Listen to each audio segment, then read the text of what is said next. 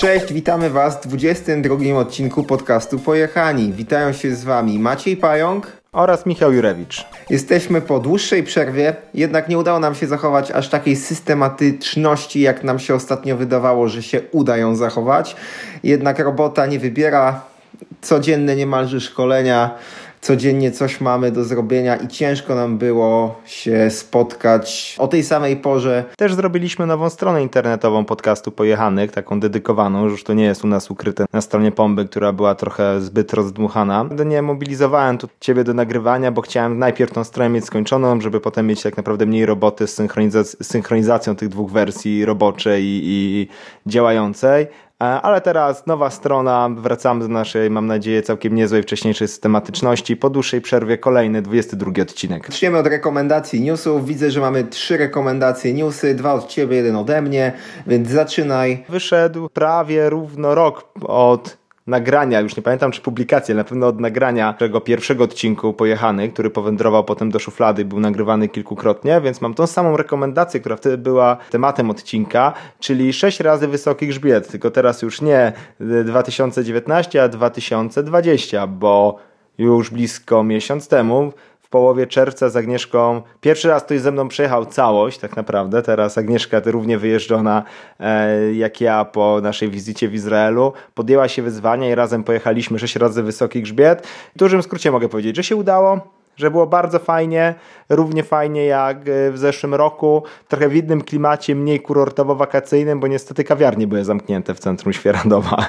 z powodów jeszcze wszystkich pandemiczno-wirusowych, więcej jazdy, mniej obijania się. Wyszło też bardzo ciekawie, ponieważ było to dokładnie tydzień po mocnych ulewach tutaj, więc zrobiliśmy jednodniowy, bardzo dobry rekonesans wszystkich głównych zjazdów świeradowskich i wiedzieliśmy, że o ile połowie to nie zaszkodziło, o tyle drugiej połowie dość mocno je tam przebudowało i szczególnie polski zielony zwany absurdaliowym dość mocno ucierpiał i z bardzo fajnego takiego swobodnego zrobił się znowu wrednie techniczny z dużą ilością sprowadzania w niektórych miejscach, chociaż możliwe, że kolejne ulewy go znowu przemodelowały na trochę bardziej, trochę bardziej jezdny, więc oprócz tego, że fajna wycieczka, to też dobry rekonesans, bo od razu wiedzieliśmy, które szlaki trzeba ewentualnie trochę potem poprawić, gdzie część już na przykład Holy Trail jest lekko odrestaurowany i jest w takiej formie jak nigdy, zresztą jak sobie ostatnio jechaliśmy, kiedy to było przedwczoraj e, i naprawdę się fajnie jechało, więc podsumowując tutaj 6 razy wysoki grzbiet, Kolejny raz, świetny pomysł, równie dobry, e, równie dobry klimat i myślę, że będzie już taką zdecydowanie stałą tradycją coroczną, czerwcową. Całkiem spoko. Rzeczywiście ostatnio jechaliśmy Holy Traila, którego nie jechałem dobrych parę lat. To zawsze jest o tyle ciekawe, że jedziesz tą trasą jakbyś jechał nią pierwszy raz. Oprócz tego, że wiesz jak na nią dojechać, wiesz mniej więcej gdzie wyjedzie i którędy zjedzie. W sensie, którędy wjedzie, nawet nie jedzie, no to zawsze są to nowe doznania. Tak by się było pierwszy raz, więc dla mnie to było bardzo ciekawe. A że jechałem to już po całym odrestaurowaniu, czyli po wycinaniu krzaków, po układaniu paru kamieni przez ciebie, więc był, była ciągła jazda. No, przyznaję, że teraz Holy Trail jest taki w klimatach, które mi pasują, bo jest dużo fajnych rolek. To ja tu wyjaśnię, bo myślę, że prawie nikt nie będzie wiedział o co ci chodzi z jazdą po rolkach.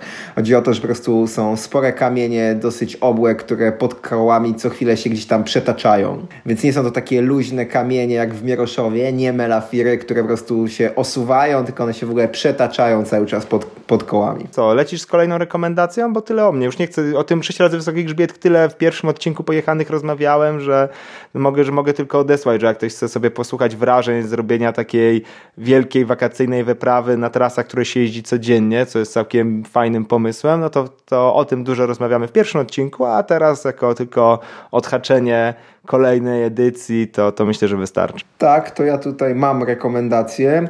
E, ostatnio znowu filmowa. Dosyć często mamy te rekomendacje filmowe, ale no, filmy danego Makaskila polecałem już nie raz bo bardzo mi się podobają. Bardzo doceniam ten kunsz, który po prostu ma w trakcie jazdy, gdzie, gdzie naprawdę robi niesamowite rzeczy. No i Dany zaczął troszkę pokazywać backstage, jak długo przygotowuje się do pewnych elementów i zaczął publikować teraz filmy właśnie z przygotowania. Z przygotowania na przykład nie całego jednego filmu, tylko z przygotowania w ogóle na przykład do jednego triku. I tutaj jednym z tych filmów, w którym pokazuje te przygotowania. To były przygotowania do takiego backflipa ze śrubą z y, przyczepką, tą dziecięcą, którą robił. No i okazuje się, że to dany nie podjeżdża i nie mówi, dobra, okej, okay, tutaj mi wybudujcie kicker yy, i ja tutaj to zrobię. Tylko on się do tego triku przygotowywał ponad pół roku. Najpierw z taką przyczepką musiał się nauczyć dobrze robić backflipa, czy tam obracać, jakikolwiek ogar znaleźć i, i, i po prostu złapać. Więc jak złapał ogar, to łapał go przede wszystkim e, w takim skateparku pod dachem, gdzie skakał do gąbek. Później na poduchę. Później, jak już złapał pewnego rodzaju dynamikę, z jaką prędkością trzeba będzie najeżdżać, jak mocno tym rowerem tam odpowiednią stronę się ułożyć, pociągnąć go i tak dalej, no to znalazł jakieś miejsce. To miejsce najpierw jeden cały dzień budowali pod pewne próby. Żeby pierwszą próbę wykonał, nadmuchali tam poduszkę, żeby miał na co lądować. Jak na tą poduszkę już wylądował tam kilka razy w miarę na dwa koła, no to zaczęły się jakieś próby zupełnie bez tej poduszki. Te próby, większość tak naprawdę, w zasadzie wszystkie te próby były zakończone fiaskiem. Nie fiaskiem na zasadzie, że nie ustał idealnie triku, tylko po prostu zaliczał konkretną glebę za glebą. E, więc całą noc dwóch budowlańców przerabiało lądowanie, aby było trochę wyższe, żeby miał trochę mm, lepszy, le, lepsze po prostu to lądowanie. I znowu poduszka, potem materace, na które już się aż tak mocno nie wbija, tylko może wylądować. I dopiero znowu kolejne próby bez materacy na lądowanie, znowu kolejnych x gleb i dopiero się w końcu udało. Więc yy, w zasadzie tu jeden fajny wniosek to nie tylko Tutaj my na takim dużo niższym poziomie musimy bardzo mocno ćwiczyć. Ci, którzy są na najwyższym poziomie i robią najbardziej hardkorowe triki, także muszą po prostu nie dniami, ale miesiącami się przygotowywać do jednej sceny z filmu i zaliczać naprawdę konkretne gleby, żeby to się w końcu udało. Ja szczerze mówiąc, nie mam zielonego pojęcia, jak jego ciało i organizm wytrzymuje te gleby. Ty kojarzę, że kiedyś wspominałeś, że go widziałeś w Danii, jak on chodzi i że to raczej wyglądało bardziej jak emeryt, więc e, taki chód emeryta, więc, więc może tutaj opowiesz, jak to, jak to wyglądało, jakoś będziesz tu umiał przedstawić. No nie, ogólnie Dany miał prezencję takiego, wiesz, no, gościa z domu opieki dla, dla starców. Tak, taki w porównaniu szczególnie do dwóch młodzieniaszków, z którymi wystartował na tym całym show, o, z którym jeździł, który też był zresztą w Polsce chwilę, chwilę później. Słabo stał na nogach i słabo chodził. Jak już wsiadał na rower, to było ok, to właśnie wyglądało tak jak taki stary, już po prostu emeryt w domu starców, wiesz, tak się doczłapie, doczłapie o chodziku na, na wózek i już na tym wózku jakoś tam śmiga, tak? To dokładnie tak to wyglądało, że ten rower dla danego to pełnił za e, wózek inwalidzki, więc te wszystkie trudy, e, wszystkich przygotowań, moim zdaniem było ewidentnie widać. Są już trzy filmy, w których pokazuje przygotowania do właśnie swoich takich najciekawszych trików, albo może do tych trików, gdzie miał najwięcej gleb. Mm, ja widziałem dwa, przede wszystkim właśnie z tą przyczepką, czyli ten film, w którym brał dziecko na przejażdżkę swojego znajomego, a drugi film to jest y, ten taki w północnej Szkocji, gdzie wysiadał z pociągu i tam był taki slajd na takim powalonym drzewie. No to najciekawszy smaczek z tego filmiku jest to, że to drzewo takim dobrą wazeliną smarowali, żeby był w stanie tam ślizgać się po nim. Mieli takie trzy zgrzewki wazeliny i smarowali to drzewo. Więcej nie zdradzam, podamy linki tutaj w notatkach do odcinka. Wydaje mi się, że to jest mm, no, ciekawie po prostu zobaczyć, jak to wygląda od tego całego backstage'u. No ale z takich ciekawostek, bo gdzieś wspominałem o tym ostatnio na, na szkoleniach, uczestnikom, że to nie jest tak, że ci prosi to po prostu biorą i te wszystkie hardkorowe triki tak od czapy po prostu trzaskają. Ktoś powiedział, no tak, no bo przecież taką 180 z szyny kolejowej na szynę kolejową zrobić, na pewno trzeba milion prób, żeby to nagrać. To akurat się śmieję, że akurat takich gości, którzy potrafią 180 z szyny na szyny tak od czapy zrobić, to znam 10, że akurat, że akurat to to jest najmniejszy problem z tych wszystkich trików, że paradoksalnie te takie większe właśnie jak te trzy szóstki e, z jakąś przyczepką albo testować jakieś slajdy po kłodach, że one zazwyczaj paradoksalnie wymagają więcej przygotowań niż te takie stricte trialowe, gdzieś tam zeskok na łańcuch, czy właśnie 180 z szyny na szynę. No tak, ale ten zeskok chociażby na szynę z peronu też tam wiem, że ileś prób było potrzebnych danemu, chociaż rzeczywiście nie aż tyle i żadna z tych prób się raczej nie kończyła glebą, a te, te najbardziej spektakularne triki najpierw muszą po prostu, tak jak w urzędzie musi, muszą papiery odleżeć, tak on musi te naście gleb najpierw zaliczyć. Czyli polecasz obejrzeć? Polecam obejrzeć. Myślę, że to też fajnie pokazuje, że, że to nie jest tak wszystko od razu i od wstryknięcia, niezależnie na którym poziomie. Okej, okay, to ja mam kolejną rekomendację, ostatnią na dzisiaj z naszych tutaj przygotowanych. To rzecz bardzo kontrowersyjna. Będę rozmawiał o bardzo kontrowersyjnej rzeczy w MTB, mianowicie o błotnikach. Tak, bo no błotniki, nie śmiej się, nie śmiej się, błotniki to potrafią budzić naprawdę duże, e, duże kontrowersje. Myślę, że nie większe niż nóżka w górskim rowerze. No, ale myślę, że też nie mniejsze. W dużym skrócie z botnikami eksperymentuję już dość od, od dawna, szukając czegoś, co zagwarantuje suchy tyłek i, i czystą twarz i to naprawdę w takich konkretnie deszczowych warunkach. Długie lata próbowałem różnych modeli nic się nie spisywało, były do bani i, i nic nie, szczególnie jeśli chodzi o tylne błotniki. Jeszcze przednie coś szło dobrać, ale jeśli chodzi o tylne, to wszystkie były za krótkie albo się tak merdały, że tak naprawdę więcej były obok koła niż, niż nad kołem. Ponieważ teraz mamy wyjątkowo mokry sezon, sporo szkoleń właśnie w deszczu, gdzieś na singlach, duże kałuże, woda chlapie to się trochę rozejrzałem za aktualną ofertą i pojawiły się błotniki dedykowane do rowerów elektrycznych, taki to, to super hipermarketing. O dziwo do rowerów nieelektrycznych również pasują i są to błotniki Mad Hager. Matt Hager e, ma właśnie całkiem właśnie duże, fajne te, te błotniki, wyglądają nie budząc zaufania, tak przeglądając katalog, bo kawałek cienkiego plastiku, wydawałoby się, że będzie to latać, dyndać się, merdać i nie sprawdzi się, a tak naprawdę sprawdza się doskonale. Montowane bardzo szybko na zipy, tylny na 6 zipów, przedni na 4, na 4 zipy, e, duże, szerokie, sztywne, lekkie, naprawdę świetnie. Można sobie jechać potem jedynką po kamieniach, w ogóle się nie przejmując i prawie nic ich nie słychać, nie odpadają, nie łamią się, więc się spisują idealnie. Jedyny minus, no dość spora cena jak na kawałek plastiku, bo set przód, tył e, to jest trochę ponad 300, e, więc jest to jakiś tam koszt, szczególnie, że jeszcze za 5 tych przedłużka do przedniego się należy, bo bez tej przedłużki to jednak jest trochę, trochę za krótki, albo można sobie samemu zrobić tą przedłużkę ewentualnie.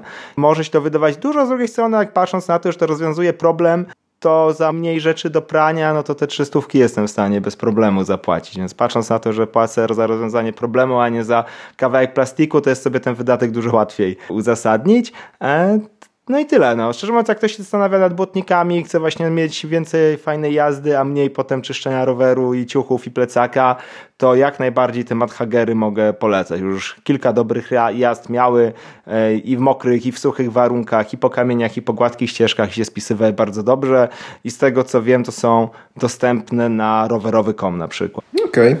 Ja tutaj jeszcze jedną rzecz wymyśliłem, którą mogę dorzucić do naszych newsów przede wszystkim, bo w dniu wczorajszym, a w zasadzie przedwczoraj, razem z Tobą wykonaliśmy kolejny set dentek z tak zwanym nudlem, czyli po prostu z pianką.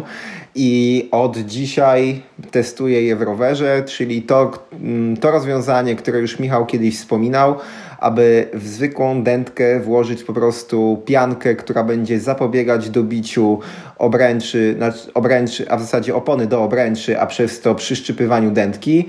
E, no, zrobiliśmy kolejny, kolejny set, tym razem nie na starej karimacie, a już na piance EVA, czyli na tej, z której są robione jakieś klapki, kalosze i inne dziwne e, tekstylia, czy tam obuwie. Więc mam to od dzisiaj w rowerze i będę relacjonował e, w każdym kolejnym odcinku, jak się tu mnie sprawdza. Szczególnie, że ostatnio, na przykład przy naszej wizycie w Citał, gdzie jest sporo kamieni, dwa razy dętkę sobie zmieniałem, bo na trochę za niskim ciśnieniu tam próbowałem szaleć. Jak to Michał raz wspomniał, o, to już czułem, że będzie za szybko, że będziesz zaraz wymieniał. No, tak było. No, ostatnio masz duży problem z tymi kapciami. Ja zatyrałem te swoje gąbkowe Magic Tube, jak je nazywam e, w Izraelu, jeszcze od powrotu, jak tak nie, nie miałem czasu, żeby zrobić sobie drugi set, ale myślę, że właśnie za tydzień zrobimy drugi set dla mnie i wracam do tego rozwiązania, bo byłem z tego bardzo zadowolony. Tym optymistycznym akcentem możemy zakończyć dział rekomendacji i newsów i przejść sobie do głównego tematu odcinka, do którego ja się trochę mocniej dzisiaj przygotowałem, który tak roboczo nazwaliśmy bike fitting a enduro. I już tłumaczę, dlaczego w ogóle tak go nazwałem i co się pod tym kryje.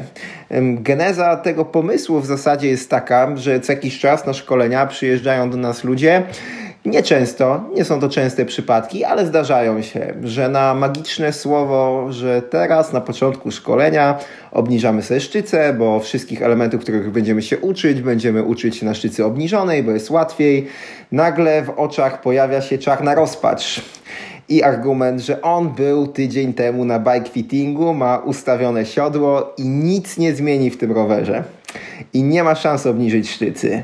I historia często się powtarza jeszcze gdzieś tam na zajęciach sprzętowych, na szkoleniach Wiedź w teren, gdzie ustawiamy kokpit, to znaczy odległość klamek od kierownicy, ich odległość klamek od zewnętrznych części kierownicy, od, od, od, od skraju kierownicy, kąt tych klamek i tam jeszcze parę innych elementów. I zacząłem się zastanawiać tak naprawdę, co na tym bike fittingu robią tym ludziom w głowie, że oni później się boją czegokolwiek przestawić w, tych, w, ty, w tym rowerze. No i nie, nie poszedłem sam na bike fitting, ale korzystając z takiej no raczej mojej tutaj już dosyć dobrej i długiej znajomości z niejakim Tomkiem, którego tutaj pozdrawiam i nieraz już go nawet tutaj wspominałem tu w podcaście, e, który oprócz tego, że jest fizjoterapeutą, pracuje i z rowerzystami górskimi i z kolarzami, gdzieś tam z kadrą polskich szosowców, na przykład juniorów i z jakimiś triatlonistami, no to przy okazji właśnie też zajmuje się bike fittingiem, był jedną chyba z pierwszych osób we Wrocławiu, która się zajmowała tym bike fittingiem, więc postanowiłem go trochę wypytać, jak to wygląda z jego perspektywy, czym rowerzyści do niego pod, przychodzą, z jakimi problemami i co on tam rzeczywiście robi.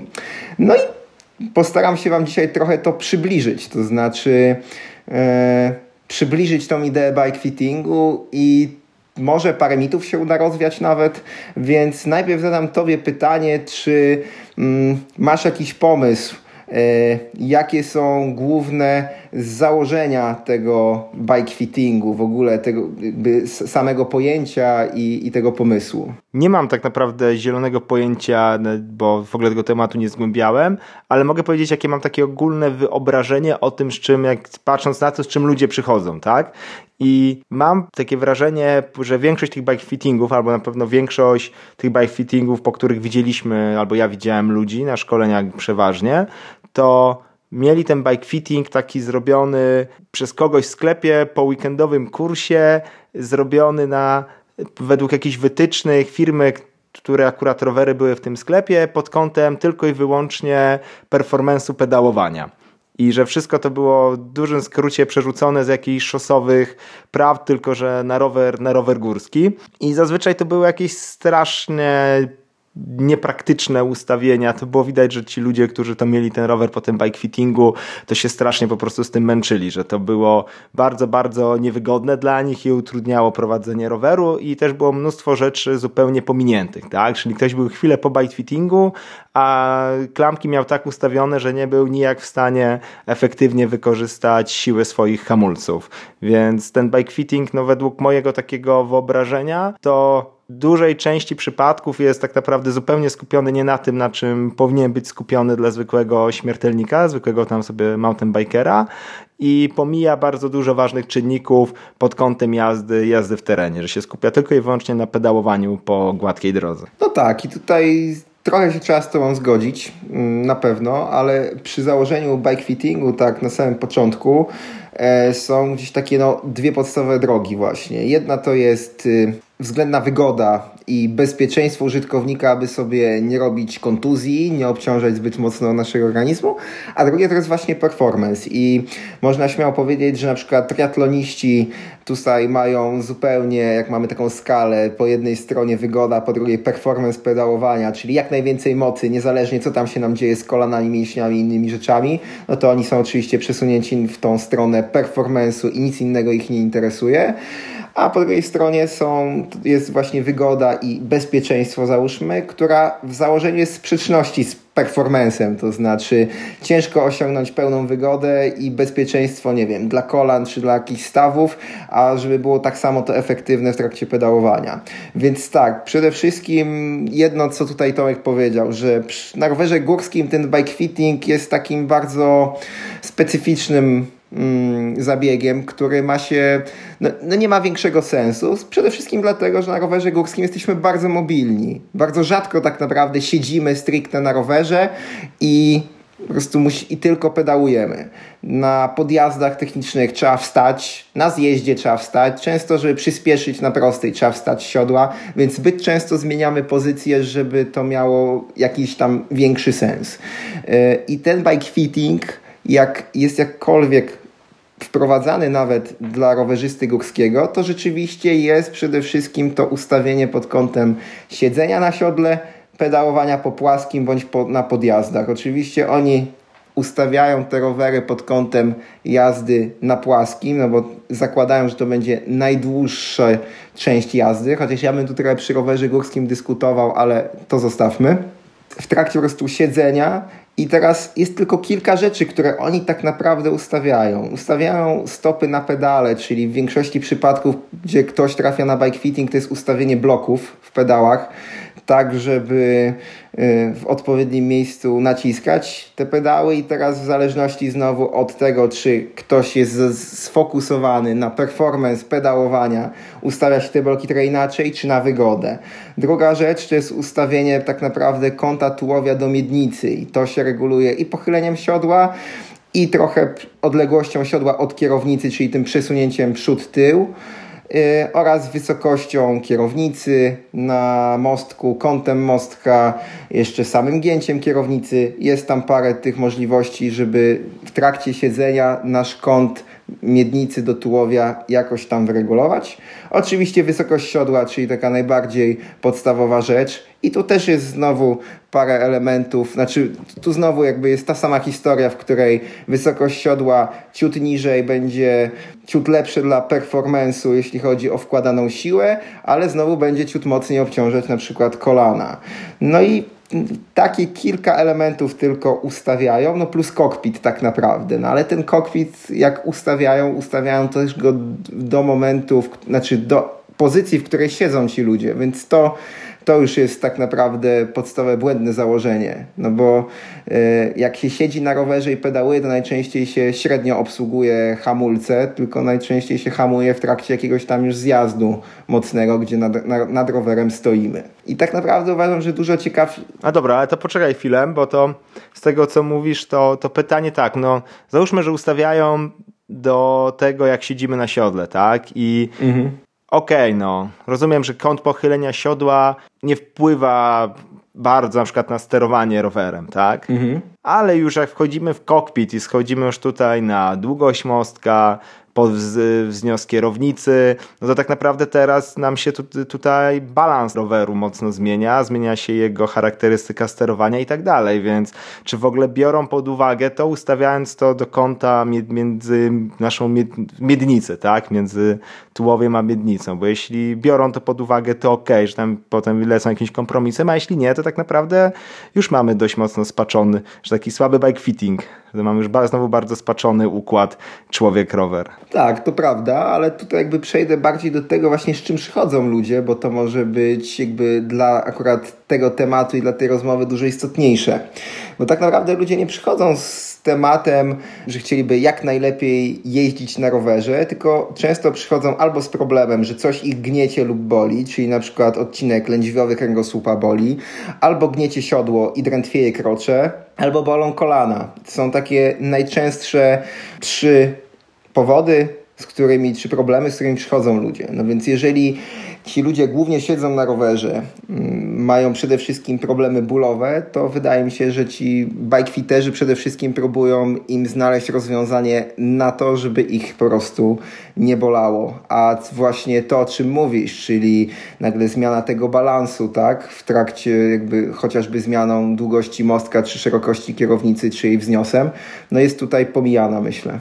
Okej, okay, ale to znaczy większość osób mówi, że akurat do Tomka przychodzi z problemem. Nie, że kupili rower i jest to kolejna usługa, że fajnie byłoby zrobić bike fitting, tak? Tak, ale mówi, że też są ludzie, którzy owszem kupili od razu rower i do niego przychodzą jako takie dopełnienie usługi. Na Lonsab mówi, że po pierwsze najpierw niech oni trochę pojeżdżą i zobaczą jak im się jeździ na tym rowerze. Druga rzecz, zobaczą czy mają jakiekolwiek problemy bólowe, czy jest im wygodnie i sam też właśnie mówi, żeby też sami najpierw popróbowali trochę poprzestawiać tak? Wysokość siodła, jego pozycję i dopiero jak rzeczywiście będzie jakiś problem, który który będzie no, odczuwalny mocno dla takiego rowerzysty, niech wtedy przyjdą, bo twierdzi, że jakby no, takie od razu ustawianie nie ma większego sensu, bo nikt nie jest maszyną, którą trzeba ustawić zgodnie z jakimś tam charakterystyką czy wytycznymi, tylko zawsze trzeba podejść do tego klienta o tyle indywidualnie, że każdego ciało jest inne. Tak samo tutaj jeszcze przekazał taką uwagę, to do tych już przede wszystkim, którzy mieli taki bike fitting, że ten bike fitting to nie jest coś dane raz na zawsze. Że jak byliśmy rok temu na bike fittingu, ustawiliśmy sobie na przykład w jakiś tam sposób, nie wiem, wysokość siodła czy jakąś naszą pozycję, trakcie siedzenia głównie na rowerze, no to i podjeżdżania czy jazdy, no to, to nie jest tak, że za rok będziemy w tej samej pozycji się dobrze czuli, bo nasze ciało się cały czas zmienia. Któreś partie mięśni się mocniej rozwiną, któreś się przykurczą, któreś jakieś tam taśmy tylne będą na przykład po jakichś ćwiczeniach dużo mocniej rozciągnięte i tak naprawdę ta pozycja będzie mogła się zmieniać. To znaczy pewne dolegliwości będą mogły się zmieniać, albo pewne dolegliwości same będą ustępować. Okej, okay, to takie podejście bardziej medyczne, bo o ile dobrze kojarzę, to w ogóle Tomek jest fizjoterapeutą, tak? Tak. No to wydaje się jak najbardziej sensowne, ale patrząc na to, jak co mówiły osoby, które były po takim bike fittingu, z którymi okazję miałem rozmawiać, raczej większość była po tym, że wyciągnęła jakiś tam rower z pudełka, jakiegoś Keniona czy coś, w ogóle nie mają dzielnego pojęcia i co tam, jak się ustawia wszystko, no to po prostu poszli na bike fitting, albo opcja druga, kupili speca w sklepie speca i po prostu była to tam kolejna usługa sklepu i, i tyle, tak? Więc takich sytuacji, które miały, gdzie ktoś, osoby, które miały jakiś problem, on był rozwiązany właśnie pod kątem rozwiązania tego e, problemu, jakiegoś bólu, dolegliwości i tak dalej, to z, takiego, z mojej personalnej obserwacji to zdecydowana mniejszość. Dlatego po prostu pytałem, jak to, jak to u niego wygląda właśnie, że, że, że jednak większość klientów przychodzi z jakimś tam problemem do rozwiązania takim bardziej medycznym. No okej, okay, no po prostu wiesz, kwestia spaczonej próby, bo rzeczywiście większość osób, z którymi rozmawiałem, to było tak tak o. Mhm.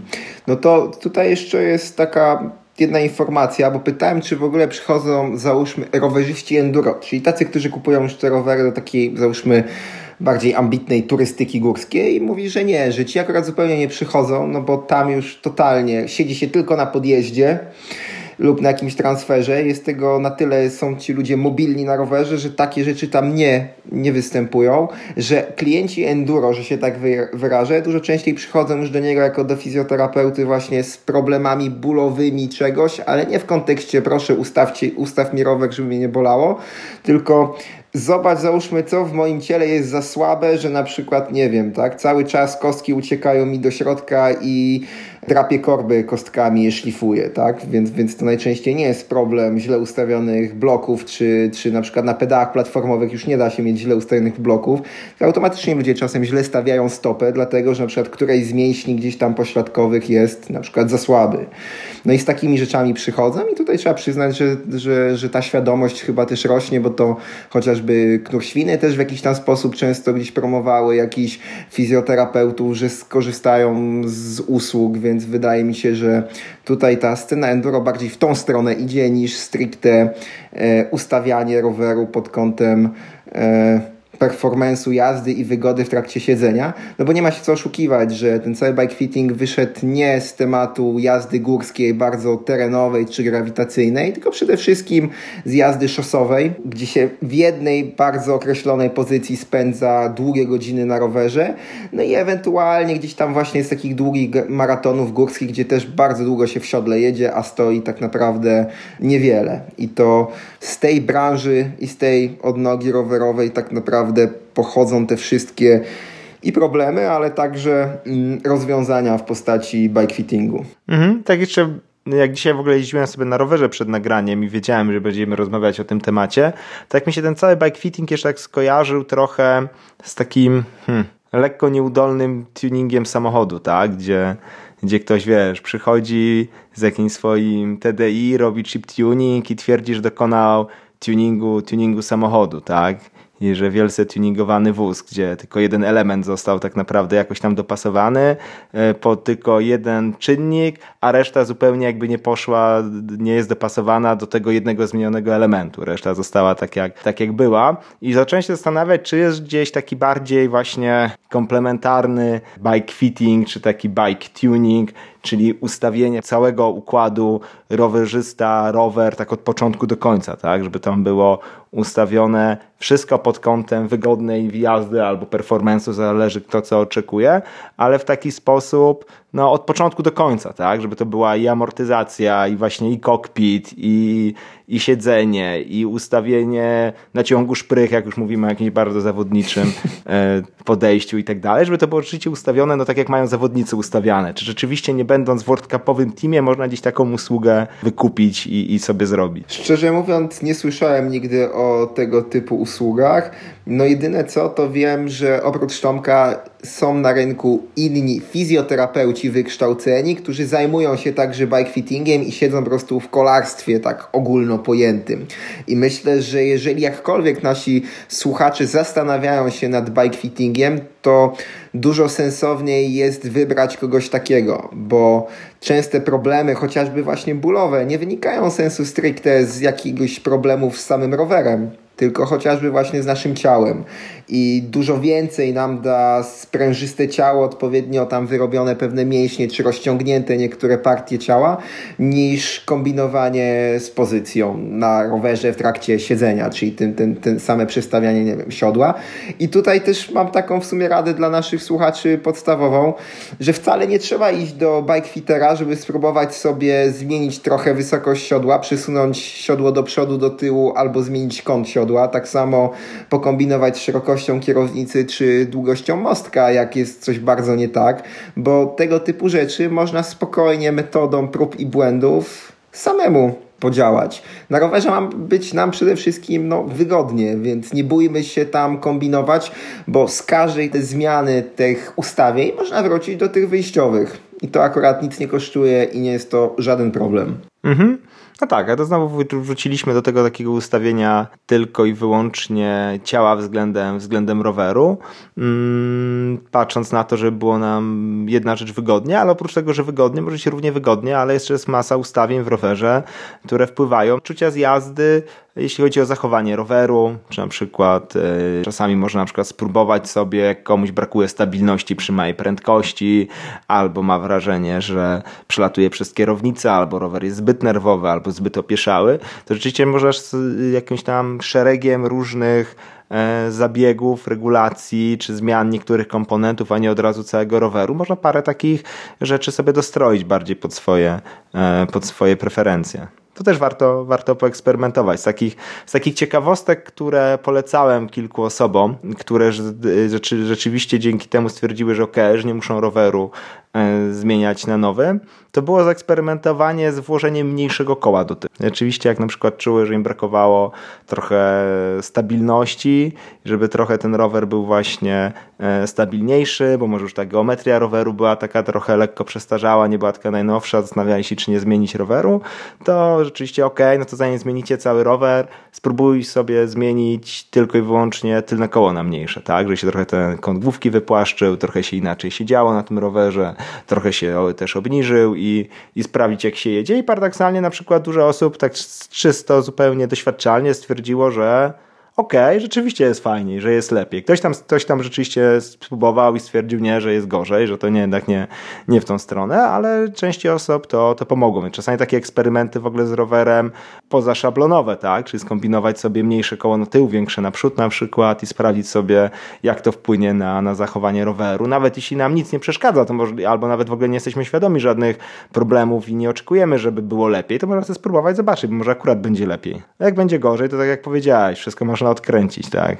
Szczególnie jak można na przykład pewne komponenty pożyczyć od kolegi. Właśnie chciałem powiedzieć, że tego koła to wcale nie trzeba składać teraz na zamówienie, tylko często jest tak, że ktoś gdzieś tam jakieś zapasowe koła ma. Czasem tydzień nie jeździ, więc ten ty na tydzień można jakieś tylne koło pożyczyć na przykład. No. No i tutaj jeszcze już taka mocno na marginesie ciekawostka, czego ja nie byłem świadomy, może niektórzy nasi słuchacze też nie są, że na przykład rowerzyści szosowi, mm, oni jakby mają te, mm, mają dosyć mocno ograniczone możliwości przesuwania i te, ustawianie tej pozycji w trakcie siedzenia przez przepisy Unii Kolarskiej, więc zawsze jest, mają te ustawione tak rowery, żeby zrobić maksymalny performance w ramach przepisów, które ich ograniczają, czego na przykład nie ma w triatlonie, czyli sposób chociażby jakiś tam odpowiedni sposób ustawienia siodła przód tył względem osi supportu, tak? No bo czym bliżej jesteśmy, czym jesteśmy bardziej nad supportem, tym performance pedałowania i siła, którą my jesteśmy w stanie wygenerować jest większa.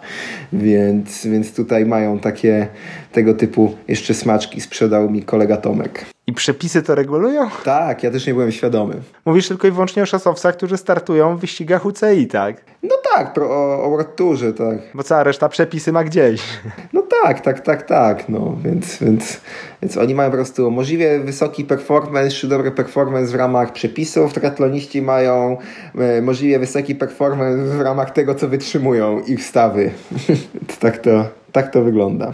No tak, a do tych przepisów UCI szosowych, takich dziwnych w ogóle 30-letnich jest całe mnóstwo, jak tam ta masa roweru i tak dalej, i tak dalej, czy, czy w ogóle podejście bardzo konserwatywne do hamulców tarczowych i no, było tego dużo. No. Oni są już tak zapuszkowani w jakimś old schoolu, że to szkoda gadać, jeśli chodzi o te mm, za, prozawodniczy, organizacyjny level. Więc teraz tak, słowem podsumowania, Trzeba pamiętać, że tak, jeżeli kupiliśmy sobie dobry rower do enduro, do mocnego jeżdżenia, że się tak wyrażę, grawitacyjnego, a nie do tego, żeby siedzieć głównie na nim i jeździć po szutrach, to ten bike fitting no, będzie jak umarłemu kadzidło w dużym skrócie, bo jak już jeździmy na rowerze porządnie, to wiemy, że przede wszystkim nad nim stoimy i prowadzimy go pod sobą, a nie tylko na nim siedzimy i większość regulacji, które będą nam potrzebne do tego, aby wygodnie podjeżdżać, będziemy w stanie zrobić we własnym zakresie.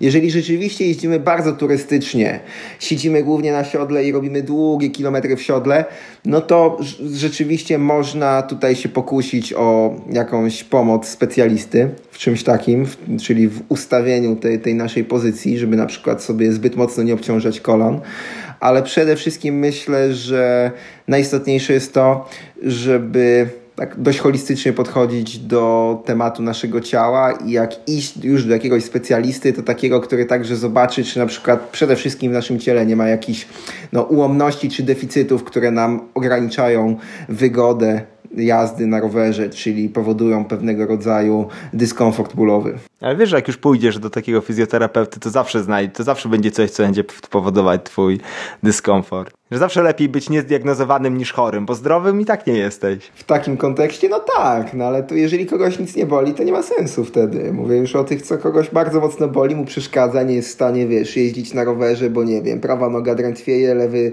lewa ręka drętwieje, albo krocze drętwieje, bo takie sytuacje rzeczywiście są i to często nasz, akurat to na szkoleniach często ludzie gdzieś tam pytają, że przy długich trasach ich tam gdzieś ręce bolą, albo która stopa drętwieje, więc, więc, więc takie sytuacje, no my często samą techniką jazdy nie jesteśmy w stanie ich rozwiązać. No, szczególnie jak ktoś na przykład sobie jeździ głównie po płaskim lesie. Więc tutaj akurat już polecam jak najbardziej taką opiekę kogoś sensowniejszego. No, specjalista, fizjoterapeuta. Tak, niekoniecznie metodę prób i błędów, bo to niektóre rzeczy można po prostu zrobić szybciej i efektywniej. Więc tyle jeśli chodzi przynajmniej z mojej strony o, o bike fitting, który, który gdzieś tam na dzisiaj przygotowałem. Chyba, że ty masz jeszcze jakieś pytania co do tego. Może, może ja już Tomka też o coś wypytałem, o co ty byś chciał zapytać, a jeszcze o tym nie powiedziałem. Mm, Szczerze mówiąc, to nie, nic mi nie przychodzi do głowy. To, co miałem tutaj e, na liście swoich pytań, to w większości swoim monologiem odpowiedziałeś, więc tak naprawdę już tutaj nic e, nie będę, nie będę dopytywał.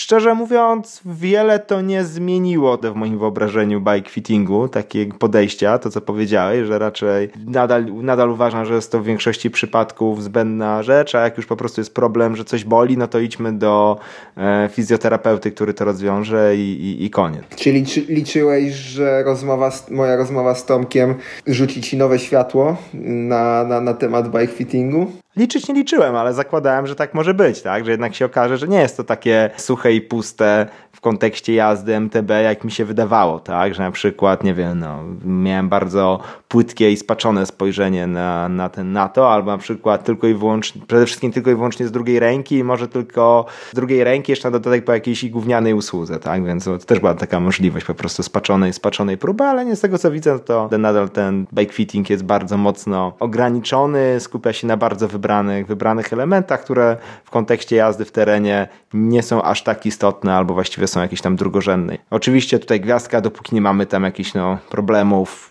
ogólnozdrowotnych. Rozwinięciem tego tematu mogłoby być przyjrzenie się ewolucji geometrii rowerów do enduro od paru lat, bo tam Tomek zauważył pewną tendencję do tego, że w kontekście kąta, nawet niekoniecznie samego kąta rury podsiodłowej, ale pozycji środka supportu względem siodła, czyli tak naprawdę tej efektywnego, mm, efektywnego kąta rury podsiodłowej, że tutaj się pewne rzeczy trochę zmieniają i że ten support ucieka coraz bardziej do tyłu, ułatwiając podjeżdżanie, czyli jakby siedząc coraz bliżej nad supportem, no ale tutaj przestrzegał właśnie, że to jest akurat dla kolan coraz jakby coraz gorsze, w sensie, że, że to bardzo mocno obciąża kolana, przede wszystkim przedni przedział kolana, jak to nazwał, więc tutaj już nie będę wchodził w jakieś szczegóły medyczne, na których się sam nie znam, bo nie będę przecież tutaj płynął w to, ale ale tak czy siak gdzieś tutaj zwraca uwagę na, taki, na taką pewną tendencję. Ja szczerze mówiąc jeszcze aż tak mocno tego nie zauważyłem. Będziemy obserwować i zgłębiać temat. Myślę, że będzie można do niego kiedyś jeszcze wrócić. A wiem też, że słucha nas na przykład Borys, który nieraz już zadawał pytania i też jest fizjoterapeutą, więc jeżeli na przykład zauważył tą tendencję i ma coś do powiedzenia, no to z tego miejsca zapraszam go tutaj do na przykład jakiejś, no niekoniecznie polemiki, ale właśnie no, wypowiedzenia się w tym temacie. Znaczy tendencja na pewno jest, jak przejrzysz materiały marketingowe nowych modeli rowerów, to jest tam jakiś, są dwa punkty teraz najbardziej modne. Większy dłuższy ridge, dłuższy rower i bardziej pionowa rura podsiodłowa, tak? Więc to, to są takie po prostu główne, główne teraz chwyty sprzedające rowery, ramy, więc to, to jak najbardziej widać. W marketingu widać tą zależność. No to tutaj nasz kolega Tomek przestrzega, aby tutaj no, mieć to na uwadze i na przykład nie zostawiać siodła dokładnie w takiej samej pozycji względem chociażby samej sztycy, jak mieliśmy przy starszym rowerze, no bo będziemy zupełnie w innej pozycji względem środka sportu. No to zakończmy na tym w takim razie nasz temat odcinka. Przegadaliśmy go tak dosyć dokładnie, więc tutaj na ostatnie kilka minut e, mamy jedno pytanie od słuchacza. E, I pytanie od Michała Borkowskiego, które brzmi: E, tutaj przypomina, bo to w nawiązaniu do tego, że wspominaliśmy, że e, chcemy, chcemy zbudować społeczność, taką komunikację ze słuchaczami na Discordzie i pyta, czy planujemy też reaktywację forum EMTB. Planujesz reaktywację forum EMTB, Pająk? Ja osobiście nie, nie planowałem, chociaż Michał tutaj zwraca uwagę, że część osób nie chce być już częścią społeczności na przykład na Facebooku i że fora będą przeżywać niedługo renesans, fora internetowe. E, więc może będzie taka potrzeba, ale szczerze mówiąc, ja osobiście nie lubiłem się tym forum w ogóle zajmować, ani tam moderować, ani czytać wszystkich po kolei postów, więc no, nie sądzę, żebym sam z własnej woli się za to zabrał, ale może ty masz jakieś inne podejście, bo finalnie to ty zakładałeś to forum, więc Więc myślałem, że pytanie jest bardziej do ciebie i ty na nie odpowiesz. Nie, jeśli chodzi, chciałem twoje zdanie po prostu tutaj wyciągnąć na, na antenę. Jeśli chodzi o forum, to, to nie jest tak, że zakładam, że na, aby na, że na pewno go nie będziemy, nie wiem, bardziej rozwijać, reaktywować jakoś mocniej czy coś, no bo przypominamy, że ono właściwie żyje, tak? Ono nie, nie zdechło, nadal się ma, ma się całkiem, albo może inaczej, ma się względnie dobrze, działa i, i okej. Okay.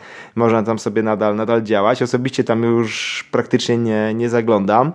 I dlatego, że trochę mało czasu na tą moderację, bo forum oczywiście jest dość, dość trudne w moderacji, jest tam dużo się, dużo się dzieje i dużo rzeczy może, dużo rzeczy ktoś może napsuć, które potem trzeba naprawiać, mm, więc pomimo, że sobie nie, osobiście nie zamykam tej możliwości, to raczej na razie nie, też bym nie planował, więc tutaj raczej, jeśli ktoś się na to napala, to, to raczej nie. Jeśli chodzi o Discorda, który jest trochę taki, no, łatwiejszy w moderacji, bardziej bezpośredni i mógłby być ciekawy, przede wszystkim patrząc na to, na popularność e, społeczności na Discordzie w porównaniu do forum, no to jednak teraz jest to dużo bardziej po, popularne i dużo skuteczniej walczy to e, z takim zaangażowaniem na, na Facebooku, który tak naprawdę zjada większość internetu, ale ponieważ poza tutaj jednym głosem właśnie tutaj od Michała nie było żadnych innych głosów odnośnie chęci uczestniczenia w takiej społeczności, więc tak naprawdę oba pomysły są obecnie zakopane, więc z tym Discordem, e, jeśli nie będzie więcej tutaj jakiegoś odzewu, że tak fajnie by było, to na siłę nie będziemy przecież tego sobie wkładać na głowę, tak, więc na razie ani jednego, ani drugiego nie planujemy, głównie ze względu na, na brak odzewu tutaj, a jeśli to tylko zapomnieliście nam napisać, że jednak fajnie byłoby podyskutować razem na Discordzie i że jednak jest to dobry pomysł, to napiszcie, bo jak napiszecie i będzie parę takich głosów, to pewnie to odpalę. Myślę, że odpowiedzieliśmy na to pytanie od słuchacza. Zbliżamy się do końca odcinka. Chyba nawet uda nam się zmieścić w mniej niż godzinę, więc to można sobie odtrąbić sukces. Odtrąbiłem. Zapraszamy Was na wszystkie nasze kanały mediów społecznościowych. Jeżeli chcecie zagadać do Michała, no to przede wszystkim Twitter albo po prostu oznaczać podcast Pojechani albo Michała, czyli Michal.jurewicz. Bez kropki, Michal Jurewicz, et Michal Jurewicz, bardzo proste. Okej, okay. drugi to jest to jestem ja na Twitterze pająk EMTB.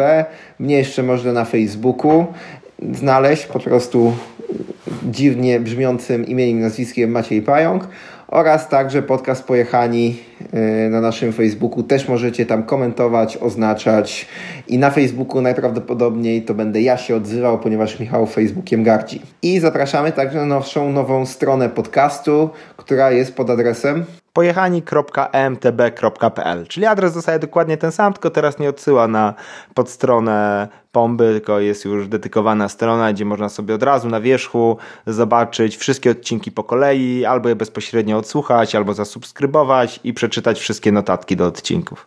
Jeżeli nie jesteście jeszcze w tym momencie na rowerze, to zachęcamy serdecznie do tego, żebyście wzięli rower i poszli pojeździć. I z tego miejsca się żegnamy. Na razie cześć. Na razie cześć, do zobaczenia na trasie.